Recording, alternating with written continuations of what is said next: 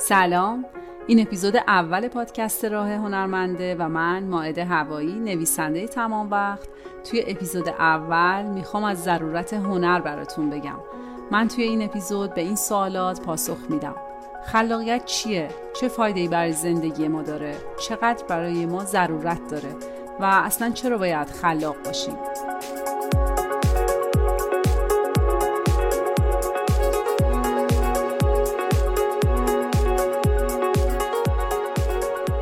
محتوای این پادکست رو بر اساس مطالبی که جولیا کامرون توی مقدمه و پایان چند تا از کتاباش مثل راه هنرمند، گام برداشتن در جهان، کشف آب و رگه طلا توضیح داده و همینطور گفته هایی از سایر اساتید خلاقیت که این مطالب رو تایید می‌کنن به علاوه تجربه های خودم توی مسیر تدریس بازیابی خلاقیت براتون آماده کردم.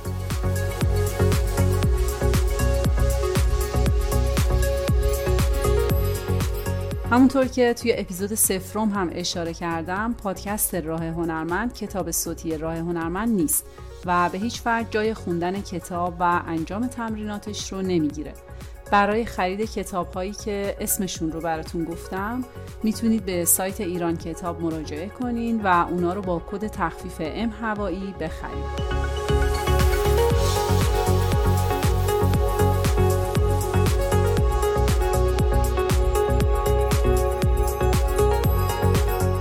خلاقیت چیه؟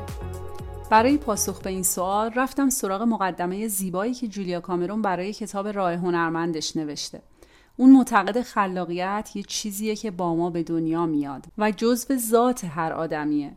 اون میگه خلاقیت آموختنی نیست. فقط میشه به آدما یاد داد که به خودشون اجازه خلاق بودن بدن. یعنی خلاقیتشون آشکار بشه. این یعنی خلاقیت خودش یه جایی در درون ما وجود داره و فقط باید پیداش کنیم. خلاقیت یعنی توانایی خلق کردن یعنی آفرینش یعنی چیزی رو از نبود به هست تبدیل کردن.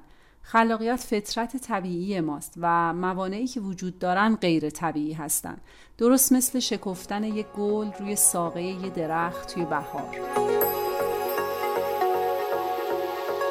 اگه شما به یک کودک نگاه کنین اینو به خوبی متوجه میشین.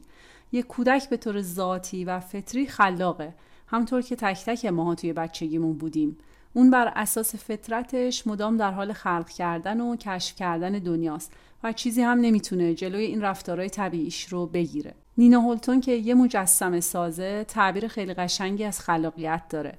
اون میگه خلاقیت روح آدم رو به آواز در میاره. یعنی وقتی مشغول خلق کردن میشی مثل این میمونه که روحت داره آواز می‌خونه. جولیا کامرون میگه خلاقیت مثل خون توی رگهای تک تک ما جاریه. آدمای هنرمند تافته جدا بافته نیستن. اونا هم انسانی دقیقا شبیه ما هستن با همون داشته ها سوالی که اینجا پیش میاد اینه پس چرا ما خلاق نیستیم؟ چرا ما مثل اونا هنرمند نشدیم؟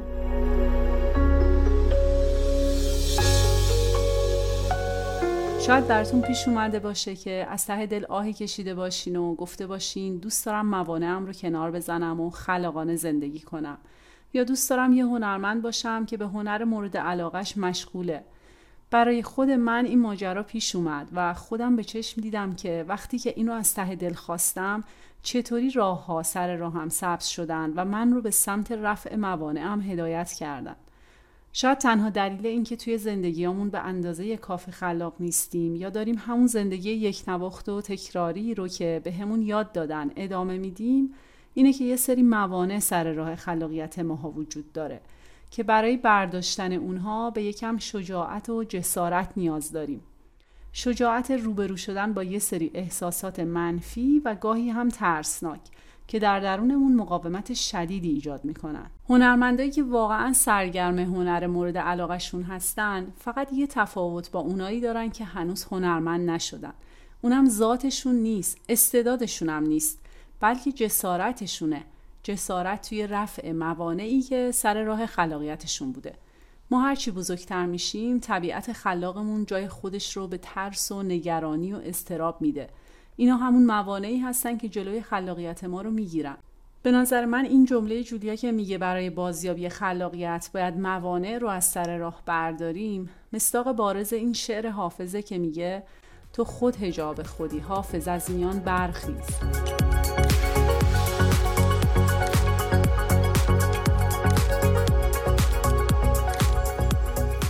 می‌تونم بگم بخش عمده از موانع خلاقیت که توی سفر بازیابی خلاقیتم باهاشون آشنا شدم به منیت ما به عنوان یه انسان مربوط میشه. حتی خیلی جالبه که بگم اخیرا در حال خوندن کتابی با نام ایگو هستم که اون کتابم چنین چیزی رو به بیان دیگه کاملا تایید می‌کنه.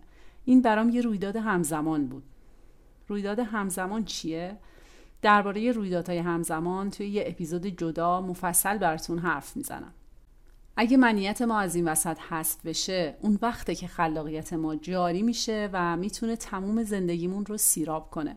این ماجرا به آبیاری مزرعه تشبیه میشه که وقتی اون مانع ها رو از جلوی جریان آب ورود به مزرعه برمیداریم آب توی مزرعه جاری میشه و کم کم تموم مزرعه رو آبیاری می‌کنه. به منیت و اینکه چطور جلوی خلاقیتمون رو می‌گیره هم توی یه اپیزود جداگونه براتون صحبت می‌کنم.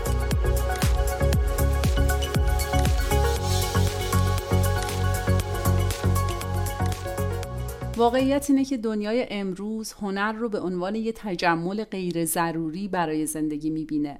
در حالی که من معتقدم هنر گم شده زندگی ماست و برای انسان یه ضرورته.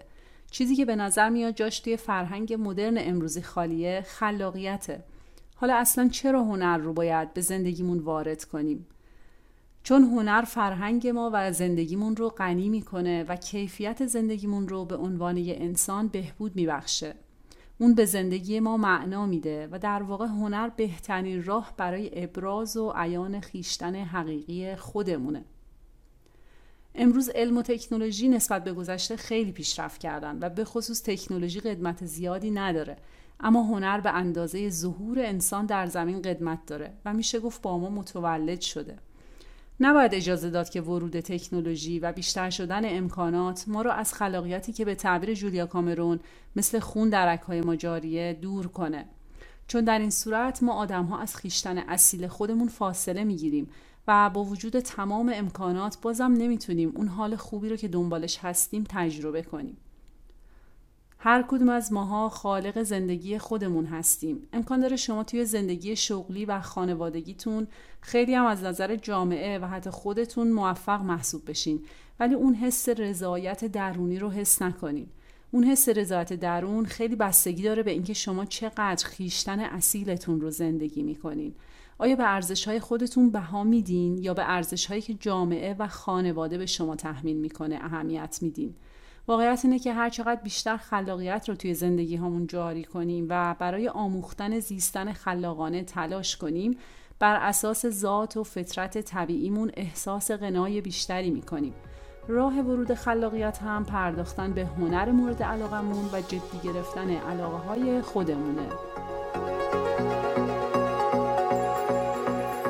اگه دوست دارین با هر مبلغی هر چقدر جزئی از پادکست راه هنرمند و رسالتش حمایت کنین لینکش رو توی قسمت توضیحات براتون قرار دادم.